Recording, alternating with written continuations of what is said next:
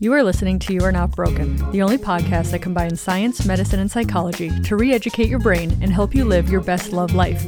And I'm your host, board certified female urologist, Dr. Kelly Casperson. Yay, friends! I am back with my good friend, Dr. Ossai, who I met IRL last year at the ISSWSH conference. It seems like so much longer than a year ago. I'm so glad to have you back on the podcast. Like it's taken a year for me to get you on the podcast. I'm sorry and thank you for being here. Okay, first of all, don't apologize. I'm just jazzed that we get to chat about all the things, and I miss you, and I'm glad to see you virtually at least. So good. So, Dr. Ossai is a sex positive pelvic health physical therapist, sexuality educator, and counselor. You created this platform, YouSeeLogic, which focuses on improving the sexual intelligence of adults through innovative content and honest discussion that is free of judgment. Boom. Boom. Thank you. Well, bam. Well, but so your background's physical therapy, and you have this amazing Instagram, TikTok platform that we have to talk about. So tell us, just give us your like journey of from there to here. Yeah, absolutely. So when I started, what the reason I went decided to become a physical therapist was to do pelvic health. And through my journey in grad school and learning about community based work and creating sustainable community interventions, I had questions about sex and sexual health. And I remember not getting a ton of didactics or clinical rotations focused on that, though it was such a theme that I saw in the pelvic health population across the gender spectrum. And I remember doing my residency, and my mentor advised me to do some research on it, to look into it further. And then over the years in my career, so after I finished my residency, I took a few courses and then I decided to do the University of Michigan Sexual Health Certification Program that now I'm on, on faculty for. And it changed my life and it changed the way that I approach patient care and the way that I communicate with my patients about sex. And then I thought about it, you know, from the general standpoint after I finished the program. And even beforehand, I'm thinking to myself, you know, a lot of my patients have been experiencing sexual frustration, dissatisfaction, pain, you name it, all based on some pathological issue going on vulvodynia, erectile dysfunction, pelvic floor hypertonicity. But then a lot of it has to do with how society frames sex like who gets permission to have sex and how it's supposed to be done. And a lot of these myths and misconceptions and lack of information is actually like a huge driver to sexual dysfunction as the other physical causes. Totally. I mean, I'm guessing you see this the same as I see it because when you're talking, I'm thinking about like all of my women, the uh, heterosexual women specifically, who come in and they're like, I just need his penis to go inside my vagina. And I'm like, Do you want it there? And she's like, Well, I don't know. It just kind of makes him happy and he doesn't get grumpy.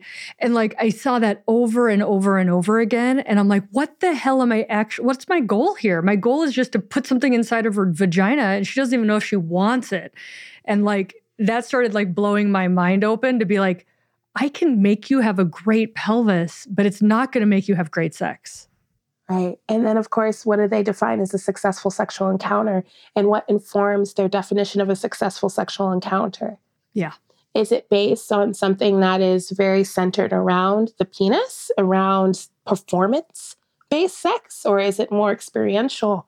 Are we focusing on the sensations, the pleasure, the sensuality, the erotic, which is a whole other discussion, or it could be part of this discussion? But that you know, that's the point. Is is it's layered. It's very layered. How do you start? Uh, you probably do it better than me. I'm like, you know, in the doctor's office, I've got like 10 minutes, right? And then I just like drop the patriarchy bomb in the middle of everything. But I'm like, how do you start cracking open this hardened shell of penis and vagina, heterosexual? A woman's just there to make sure the guy doesn't get grumpy because she married him 20 years ago. Like the layers are so thick and deep. How do you start just like tip, tip, tip, cracking that open? I think, well, from a practical standpoint, for example, if you're you're a person that has 10, 15 minutes in the clinic, you can't deep dive. you simply can't. Sallie Foley, she was a professor at University of Michigan licensed clinical social worker and brilliant sex therapist. And she created this model called DUPE, where you look at the, you get the description. So, what's the problem? What's the onset of the problem? Their understanding of the problem, their success in addressing the problem, and then, of course, their expectations. You can do that in five minutes or less, depending on the patient, and that will give you direction in terms of referral.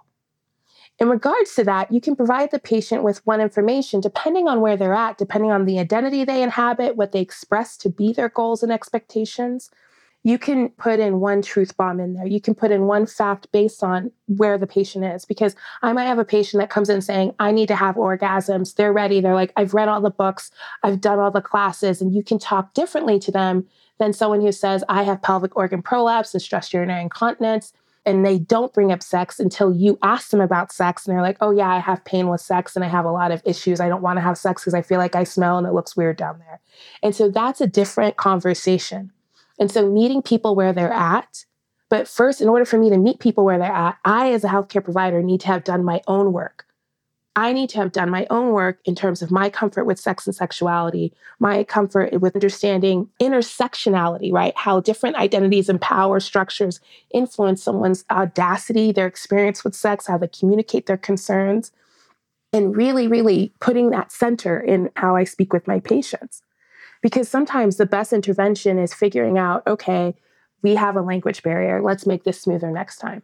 Or getting making sure that access is there. And that actually i know they're like how does that relate to sex? Well access is the path to sex right? If someone can consistently access their healthcare provider or if there's a safety issue in terms of you know i never send someone home with a masturbation homework assignment if they've never done that before. They don't understand what that means. And everyone assumes that everyone masturbates the same way right and so being comfortable to say oh okay you do masturbate how and being able to sit with the answer.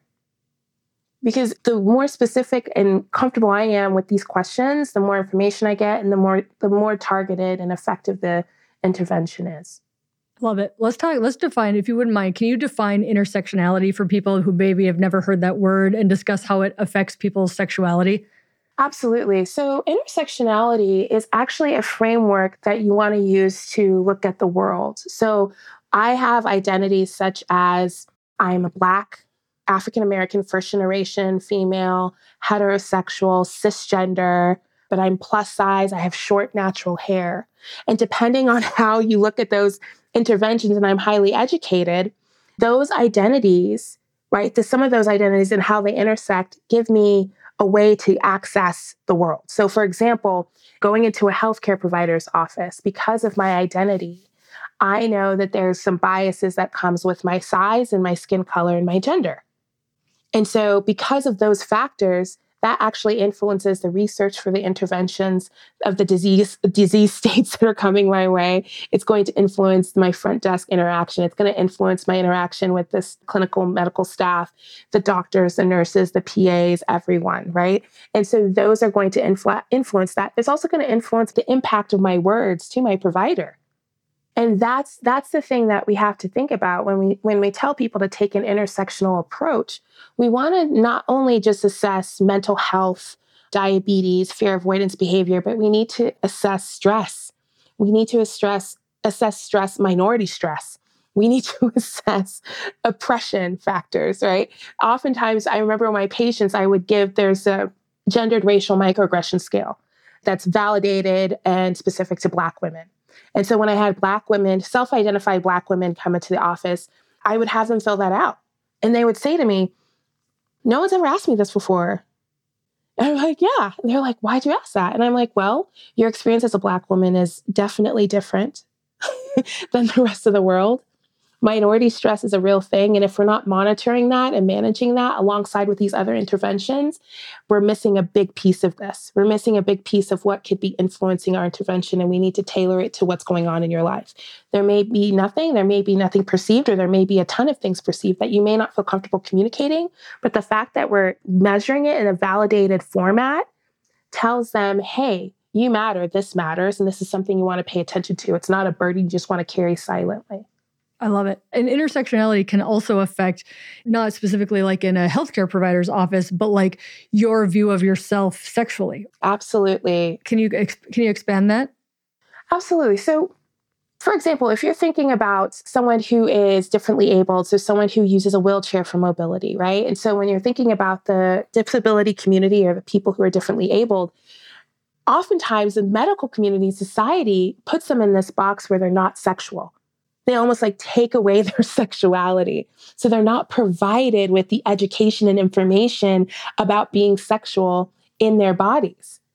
So then that minimizes their autonomy, their ability to have the communication, the education to advocate for themselves sexually, to access themselves sexually, to say, hey, you are a sexual being. Just because you don't have use of your hands the way that some other person does, you still have the right to pleasure. You still have the right to access that. And that can get internalized ableism can get internalized, ageism can get internalized, sexism, racism, all of the isms can get internalized and color how we look at ourselves as sexual humans. And then it also impacts whether or not we think it's important, whether it's important enough. I know that you know that, that when we're thinking about this from a binary, right? If you're looking at men and women just on a binary standpoint, historically, when I was working in a urology practice back in Houston, the men would be just like, yes, my penis doesn't work. This is what's happening very quickly. Like I'm not seeing these these guys going five years, six years, 10 years without saying anything. But the women, every time, oh, I've, I've had this for 12 years. Oh, I've had this for 15 years. Oh, I've had this for five years. And these guys are like, oh, it's I've been in agony for a month. I've been in agony for six weeks. I can't ha- handle this. I'm do whatever I need to do. And that tells me there's a societal factor to this. Totally. I mean, I think the power differential in heterosexual relation sexual relationships is huge and nobody ever talks about it. But how many times do you hear like the woman does not speak up? I have pain and I don't speak up. I don't have pleasure and I don't speak up. You probably have more insight than me. Do you see that power differential or that like inequality in same-sex couples or in our trans population or is this unique to a heterosexual power dynamic? I think the power dynamics are across all relationships, genders, relationship structures. It's there. Because our society is rooted in constructs of white supremacy, patriarchy, it infects everyone, no matter who you are, no matter your sexual orientation. It just plays itself out in different ways. And so you see that power differential can come out from the heterosexual standpoint. You could see this in a same sex couple that from a race standpoint. So there's a lot of research that we know where it says that if you are lighter skin, whiter, or if you have more Eurocentric beauty traits, you have more autonomy and power in that sexual relationship than your darker skinned person. And that's sexual racism. There's a power dynamic there, right? So that the person who's darker or the person of color is less likely to be able to say, hey, I would like to use a condom. And those are real dynamics that occur. So to succinctly answer your question too late, but I would say, yeah, I see this across all dynamics. Is this kind of the same or different to like sexual stereotypes, right? Kind of the same thing. Like, because I see you as blah, blah, blah, that must mean you really love sex or you are really passive in bed. Like, we have these sexual stereotypes for groups of people too. Yes, we have sexual stereotypes, we have sexual racism. The sexual racism is where you are going to discriminate. So you're going to actively discriminate against someone because of their skin color, because they're Asian, because they're Black, because they're Asian Pacific Islander, because they are indigenous, an indigenous person, whatever reason. Whereas the sexual stereotyping is those shortcuts or the assumptions that you have about that person from a sexual standpoint. So if you're thinking about the fiery Latina stereotype, right? The assumption that because you're with a Latin woman or Latinx person or female bodied person, you're going to have this like fireworks type of sexy time. Just like if you're saying like the Asian fetish, they're saying, oh, I'm going to have someone who's exceedingly obedient, right? right? It's going to do whatever I want. And that's a stereotype. And the racism is going to be imparted by the fact that you're discriminating against them because of that skin color. So it's there, but it's all deeply ingrained because no one's going to walk, just like when you're thinking about racism and it's just general terms, no one's walking around thinking, oh, I'm going to commit this racist macro aggression. no one thinks that. But if we're not taught that from the beginning, if we're not taught about these sexual scripts that we create in our minds early on, and if we don't include that and talk about that in our children and our young kids, as they get older and build on that education, the stuff will just persist. Totally. I think so much of your advocacy work is empowering people to like own their body, to take up their space. Can you tell us a little bit about how Bourbon Tails got invented and like how you use that to because I see so much of like self love, self empowerment, take up your space as like kind of an antidote to this society's like labeling and stereotyping and, you know, patriarchy, racism, all that stuff. Yeah. You know, Bourbon Tales started when I actually very early on with YouSeeLogic. It was one of my primary interventions where I just thought people were having a hard time talking about sex no one was talking about it in a way that was comfortable. And I thought, well, you know, I have this degree, I have this level of expertise, but and that, when I started, like not many people were talking about sex as much as they are now. Like this has exploded in the past four years. And I said, well, I love bourbon. Let me just sit on my stoop or sit on my stairs. Let me just drink and answer people's questions about sexy time and make it and normalize it and make it accessible and make it informed. And I think that's where that began. And it's been bananas, banana cakes experience where people just love bourbon tails. And I get a ton of questions every week and I have to select which ones I want to use and what I think is, you know, what would be helpful to the community. I absolutely love it. I mean, your charisma on camera and like your your use of like, but I mean, to me, I'm like, it's so good. Like your use of color, your use, uh, you know, put on those your blue glasses or whatever. like, your use of music, your use of dancing, your use of like very just casual of like, let's talk about the weather forecast, and instead it's talking about like how to know if ethical non monogamy is right for you. You know, and, like your ability to normalize the conversation. Like you're just talking about picking out a new throw pillow you know in, in a very like eye popping like i'm just like i just want to watch these. They're so good. Oh thank you. It, it actually you know some depending on the question sometimes it takes no time to record it and sometimes it takes forever because i don't want to be too too long-winded but at the same time i also don't want to leave people to think that this question, this very complicated question, really truly only has a 30 second answer. It really does not. Yeah, that's a shortcoming of Instagram. That's a shortcoming of social media. Yeah, uh, totally. is, that you know? So I, I always stress. I s- sometimes stress out with specific questions because I'm just thinking to myself, "Well, am I?" I don't want people to think this is it. So I always try to like add a little more to it. Do you have one in mind where you're like, this is way complicated, but I tried to I tried to make a clip for it?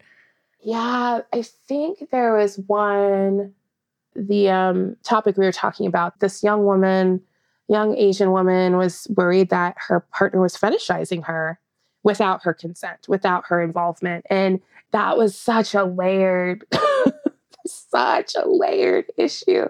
And any of the pregnancy and sex, postpartum and sex questions, those are, I think, some of the toughest because it's even though it's such a large group, there's such huge variety in why we see sexual dysfunction in some women and why we, it's some women and, and birthing people and why we don't you know see it in others. And and there's layers such as postpartum depression and psychosis. There's there's pre-existing physical conditions. There's the partner relationship.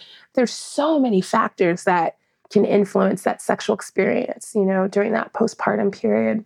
Totally. So you wrote the sexy swagger a guide to reimagining your sex life. What do you want when people are like sexy swagger? I don't know if that's for me what do you want people to know or enjoy from thinking about sex in like a more kind of friendly, empowered way? Yeah. What I want people to know about sex is that it's not a monolith. It's not something that only is penetration, penis and vagina. There's no gold medal sexual act. penetration is not the gold medal sexual act. It is really what's going to make you feel satisfied is a highly individualized experience. There's not one way to access an orgasm. There's not one way to access pleasure. In that, what really people need to understand is where they're coming from. What lens do they have? What blinders do they have on there in terms of how they're looking at sex? For me, you know, some of the things that I grew up with is, you know, I'm first generation American Nigerian.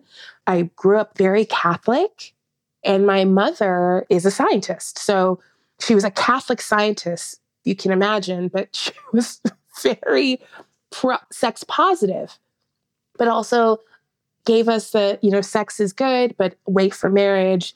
Masturbation is healthy and it shouldn't be painful, but wait for marriage. So my sister and I, I tell people this all the time. We're, we just grew up confused. We're like, should we, shouldn't we? and so I think that understanding what lens you have coming in, because I thought when I started talking to my patients and treating patients before I did all of this work in education, I thought I was good. I'm like, no, I, I, I'm sex positive.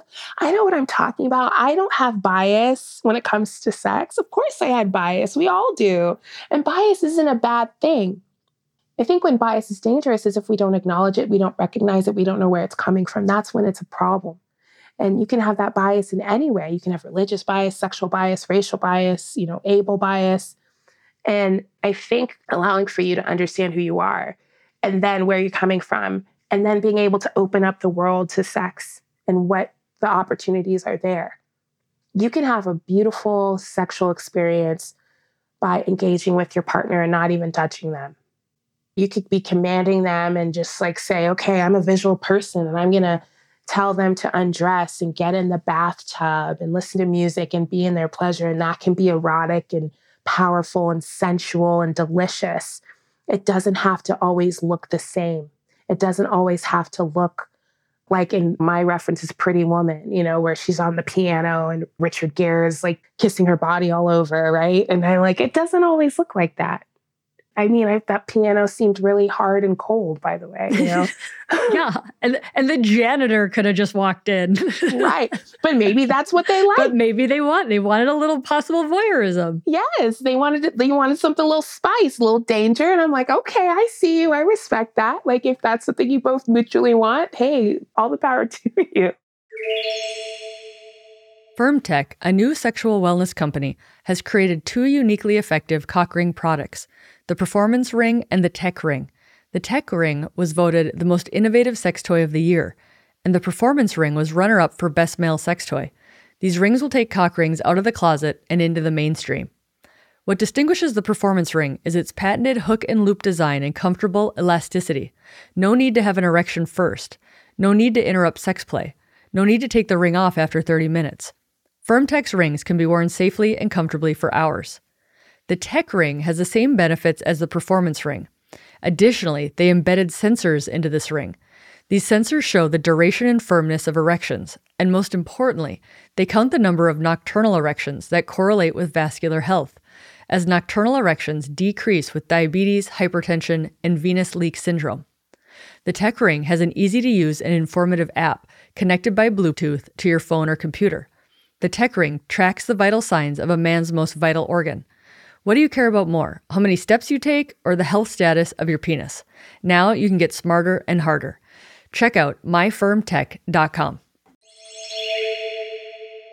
I think about my people who are like penis and vagina for 40 years. And now th- now there's a tragic problem because either the penis doesn't work or the vagina doesn't work or you know some something doesn't work. So like the blinders have been on so much, but it's almost like cuz I'm like, you know, why can't we just see that there are different ways? It's almost like there's a comfort in doing what we've always done. There's like a comfort in being like, yeah, but that's the real way. That's what I want. Like that's what I want. And you're like, well, I know, but that's not working for you guys anymore. It's it's possible there could be a different way. What do you see as far as like getting people to be like, oh, I've just been doing this like very narrow thing. And maybe it's been wonderful, but like it's just not working for me anymore. Mm-hmm. Well, I think it starts with a willingness and an openness to look at sex not just as trying something different or or calling it like we're going to spice it up. It's more about doing I call it a spring cleaning or a sexual reassessment. Dr. Al Vernacchio has this beautiful TED talk where he talks about sex needs a new metaphor. And he said that instead of the baseball metaphor, first base, second base, third base, you know, home run, right? He's saying we should think of it as pizza. What do you like? What type of crust do you like? Well, I like thin crust. And you're like, oh, I like a hand tossed pan crust. All right. Oh, maybe can we do something in between, like a pretzel crust? Yeah, great. Right. And so you see that there's a whole different engagement there. I want some cheese. Great. Do you want sauce? You, I do. I want pepperoni. No, I don't want pork. Cool, cool we can do a margarita pizza so you know you know what i mean and so it should be this mutual discussion and oftentimes there's that pressure where people say well i don't really know what i like outside of what is conventional i don't know what i like well you can do something like pleasure mapping where you touch your partner all throughout their body and you both give each other feedback. You can kind of say, Ooh, I really loved it when you gave me firm pressure on my shoulders. And usually I like light pressure, but I really like this firm pressure well, maybe we can incorporate this as part of foreplay. Maybe we can incorporate this as part of our sex- sensual experience. And so starting to build on understanding what, what your body responds to, exploring that outside of penetration. Thinking of penetration as one of the things in the salad bar, not the only thing to order. It's like, okay, today I may want sensual massage and a couple's bath. And tomorrow I may want oral sex, right? Or Friday I may want penetration, but it's all delicious. It's all satisfying. It's all good. And that's what you want to start to build in your relationship now, whether you're in your 70s or in your 20s, is starting to build that erotic intelligence, that sexual intelligence. Understanding the difference between what is sexual, which is acts of sex, what is sensual, so touch, taste, vision, what you're hearing, what you're smelling. And then the erotic, right? And the erotic is accessing that deep access to your power, that deep joy. The erotic is the antidote to oppression. I love that. I love it. I, I, think so much of what you do and what you share on social media is the role of confidence in one's sexuality. To me, I'm like, you're just a very naturally confident person. She has it, and that person doesn't have it versus like it's something that can be developed it's something that can be cultivated how do you think about confidence and the role of incorporating confidence into having sex that's worth desiring oh gosh. I mean that's that's a whole other podcast. Like it's a whole new podcast oh, kelly. Man. sorry i mean confidence is is a it's work right? It takes work. And i'm not always my confidence is not static. So good for people to know. So i want to give people that right there. I'm a sex counselor, educator, professor, physical therapist, speaker, all the things. But my confidence is not static. There are days where I'm like, I do not know why I'm doing this out loud. I need to just go and hide in my closet with my bourbon and HGTV, right? But that doesn't happen often, but it, it does happen. and, you know, and I think the process is, is confidence is the process for me, confidence is the process. I trust the process. You know, I, I trust my gut. I think the thing that I've learned over the years is being authentic to who I am. I do not conform to what I think people want from me. And as someone who is a recovering people pleaser, that's a, a test. So as my confidence has grown, as my understanding has grown, because it's not even just about the knowledge acquisition, it's not just the acquisition of skills it's about really looking at yourself, taking what you've built, what you've grown, and putting that into practice in the day to day things. And when you put that into practice, you start to recognize, you know, whether you're dating or you're in a long term relationship, you can recognize in your partner, okay, you can start to communicate and say, you know what, babe, like, here's what I'm craving right now. Here's what I'm craving. You don't even necessarily have to say, I want to do whips and chains and handcuffs. you can just say, I'm just craving like a lot of closeness right now because of this stage in life that I'm in. I just really want close, slow touch. And then when you have that successful sexual encounter where you get that, it actually builds your confidence and motivation for the next encounter. And it builds your curiosity and it changes your brain chemistry. I mean, it's such a rich discussion because confidence can be can really just be in terms of having sexual acts that worked out well where you feel satisfied and fulfilled and keyword i'm saying satisfied i'm not saying have an orgasm because not all orgasms are pleasant and so what is going to make you feel satisfied? And really for me centering satisfaction has what helped to build my confidence. And that translated to confidence sexually that translated to confidence as you see as me as myself. But that's been decades in the making, but intentional. Yeah, I think, you know, this ties in my next question on the confidence thing of you do a Swagger tip 103 for those who want to find it on your website, but it's take up more space. And I think that kind of ties into the confidence of like knowing like the space that you take up on earth is your space to take up. That is yours. Can you talk a little bit more about taking up space and how that can help sexually or with confidence or wherever you want to go with that one? Absolutely. You know, I remember that Swagger tip. And I was going through it at the time. And for me, I was feeling we I think we've all gone through places, times in our life where we didn't feel like we could take up space. That we felt that anytime we were loud and we did take up space, we were it wasn't well received or it, it didn't have an outcome that we had hoped. But I found that even though I didn't always have the outcome that I hoped, I still felt this internal satisfaction, this ease, in myself. And every time, the more that I took up space, it wasn't about getting that external validation. It was about validating what is true to me. What is true to me, my value, what I think is right in the moment, whether that be professionally, personally, sexually. And it translates to the fact that what people need to think about here when they're thinking about sex, especially when you're partnered, is that your sexual self, your sexual self has to be developed first. A lot of times when people are partnered, they kind of mesh with their partner's sexual drive and sexual interests and their erotic space. And I'm like, they can have that. That is beautiful, but you have yours. And then you both will create one together with mutual input. And so that's for me when you're taking up space in the bedroom is being able to say, you know, this is what I like. And you also have the right to erotic privacy. You can keep that to yourself and let that marinate, percolate till you feel ready to share that. If your partner is a safe person to share that with.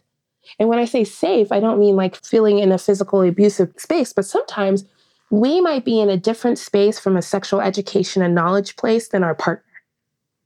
And what you feel comfortable communicating and talking about, they may not. And so sometimes that's the rub is figuring out how do we communicate when there's a knowledge deficit mm-hmm. and, a, and a communication skill deficit. Do you have tips for that? I mean, I would think like sharing, you know, the classic ones of like sharing how you feel, I statements, not saying you need to do this, the simple basic stuff. Do you have anything to add? Because I think that's something that I, have never touched on, but I, I see it a lot now that you bring it up is like, my partner doesn't want to talk about sex. I tried, and they either get some stonewalling or they're like, I don't want to deal with that. But like, try their inability to communicate is affecting their sex life. Yes, absolutely. And so I always tell people to start with themselves first. That's the thing that is the most reliable that you have full control over. Is practice on communicating with yourself. Do your pleasure map on yourself. Have a self touch masturbation practice, whatever you want to call it. Have a mindful shower right? Where you let that, you do your business, right? You clean your pitch, you clean all the wobbly bits, whatever. And then at the last five minutes, you can just like feel that rain, or not the rain, but feel that water on your skin and your hair. You could use a different soap. You could use a loofah. You could switch to a sponge, whatever, and have those moments with yourself and almost direct your own scene and then it's so clear what you need. And I think, like you said, what I always tell people is starting with, like, this is what I want to feel. And this is how I've done it. Can I show you? Because sometimes showing is better than talking. Some people do better with showing than talking. Some people do better with talking. Some people don't like either. So then it could simply be about, hey, in the act, you could say, I would like to try this. Do you mind laying on your side here? I'm going to reposition you here. Or you could do the sandwich thing where you kind of say, it feels so good when you do this and you show them how. And they may not acknowledge that they didn't do it before, but you're like, but you're giving them the saying, you're giving it to them and saying, especially if you know how your partner learns, because everyone, you also have to know how does your partner receive information and you have to play with that dynamic. So if they need to feel like they were the ones that was driving this conversation, you can navigate it that way. But if they're not that way, because everyone's everyone has different levels of sensitivities. And so really understanding that and putting that first. But I'd say the first step step is really getting a strong idea of what feels good to you with your own hand, with your own body. And I also challenge people this when you're thinking about that, remember the senses.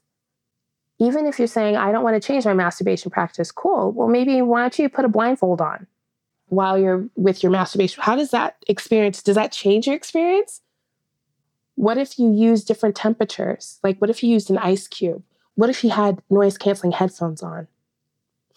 what if you were sipping on something very that you like to sip on, something spicy, something sweet, something sour, something bitter? How would that feel to you? Those are very, and I want you all to think about that because those are very, like, that's highly sensual and it can kind of build and give you time to build up that sensual energy. And sometimes it, the words can flow out once you're in that state. I love it. So good. And thank you for clarifying the difference between like sexuality, sensuality, and erotic. I, I, think that's so useful. I have two more questions for the for the end of this podcast. Embracing pleasure is the antidote to oppression. Mm-hmm. Wow. Like, like, yes. Where did that come from? It's amazing. The Erotic as Power is written by Audre Lorde, and I highly, highly, highly recommend that everyone read Audre Lorde's, all of her works, poems, essays, books about accessing the erotic as power. Because I think what people think about the erotic is they think about it as being the pornographic, right? That just purely sexual. But the erotic is really about you being in spaces where you can feel your joy, you can feel your power. You don't have to be hiding who you are. You can be your full self. Like there are moments where I had this client and we were talking about, they didn't understand what I was talking about. And I was like, You had this favorite food that you like to have on certain nights. Tell me about that. And they got so excited. Their body changed, their eyes lit up, all the heaviness went away. And, and they were describing how it tasted on their tongue the spiciness, the sweetness, the grease. And I said, That, that and they were like, oh. I'm like, yes. You see how you got lost in that? Like, you see how you turned off your thinking brain and your primal brain was turned on, and it, you were just feeling and experiencing, and it's almost like you were floating. That's what we want to access. It doesn't always have to be something that's like sexy, sexy. Mm-hmm. It can simply be those moments where you are not thinking you're feeling you're experiencing and you feel that energy and you feel like you're you could just like go out and fight crime yeah it's an aliveness it's an aliveness and the concept of oppression no matter who you are no matter what identity you have the aliveness accessing that power you're not oppressed anymore you're free you're free to access whatever you want to access yeah. Like part of the oppressor's power is taking away your aliveness. Yes. And minimizing it and boxing it and it's stereotyping it. Ah. Saying it's bad, saying it's othered, the politics, the sexual politics, the respectability politics, all of those things are tools of oppression. Yeah. Where do you think I'm, I'm segueing a bit? I'm thinking about like the current climate and taking away women's birthing people and women's ability to be in charge of preventing pregnancies or deciding when to have a bigger family many all people are very distraught about this lack of power that they see the power is being taken away. What's your hope or what's your words of advice for these people? Or maybe i'm asking too much for to get a piece of wisdom from you on this but just to all the people who feel like the power is being taken away right now what do we do? I'm going to say something radical. Here's what i'm going to have people do is look at who changed history. Look at black women. Look at people of color. Look at trans people of color and what they did with the power that they had. And look at your identity. and like, look, I'm just going to be plain spoken. If you're a cisgender white man, hetero white man, you have literally all the power. Society was created for you in your likeness. Use your power. Everyone has power, everyone has access. We just have to be willing to use our voices. Inaction in the face of need is the root of all the problems that we have in the society. And being outspoken, the way you educate your children, if you have kids, the way you talking about power dynamics with your children. If they can watch TikTok all day, you can talk about power dynamics. right? I think that's a safe thing to discuss. Mm-hmm. And that, because there's always hope when people make the choice to use their power. There's always hope. There's always hope. Absolutely. And, and sitting around saying we don't have power, sitting around in that almost victim mentality is not what makes us feel alive, is not what brings out our energy and our creative power. Right.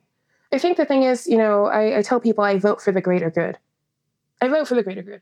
I vote so people have access. I vote for for the safety of people who do not have my access. Mm-hmm. I don't vote for the people more powerful than me. I vote for the people who have less power than me. 100%. I love that. Okay, final question. What's your definition of a good lover? Oh, man. That's a great question. Lord have mercy.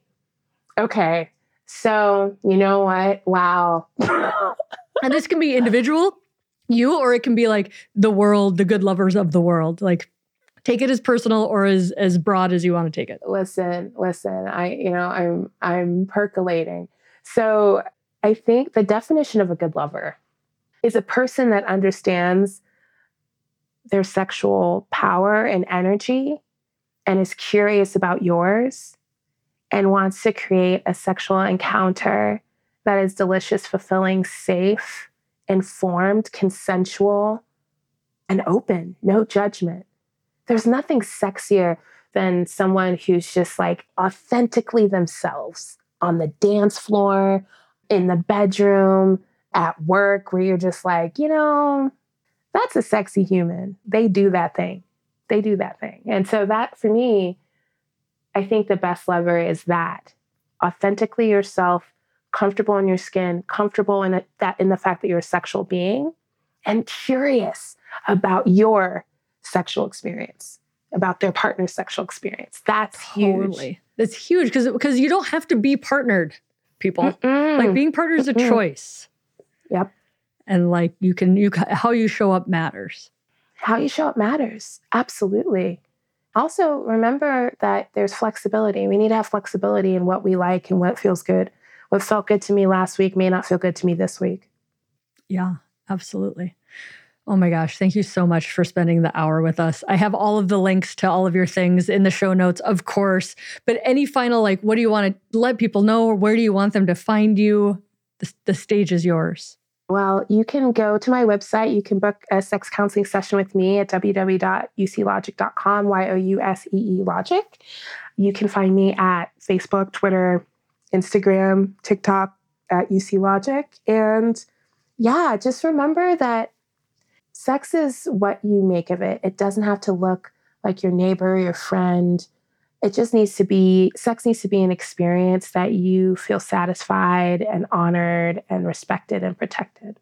Oh, best definition ever. I think so many people are looking for like the 10 step plan to doing it right. And it's like the you know, the way you say it of like it's yours. We're not going to tell you how you get there, but we'll we got some rope give you some tips. Yeah, yeah, totally. I'll give you some tips. But you know, we want you to feel creative and explore what works for you. I love it. Thanks so much for joining us today. You're welcome. Hey, friends, if you love what I'm doing on this podcast and love who I'm interviewing, I want to encourage you to join the private membership where you get a front seat pass with all of my interviews and you can even ask them questions. In addition, there's going to be group coaching with me and my upcoming guest coach to take this work to go deeper, to live your best sex and love life. Join today at www.kellycaspersonmd.com slash membership. I'll see you on the inside.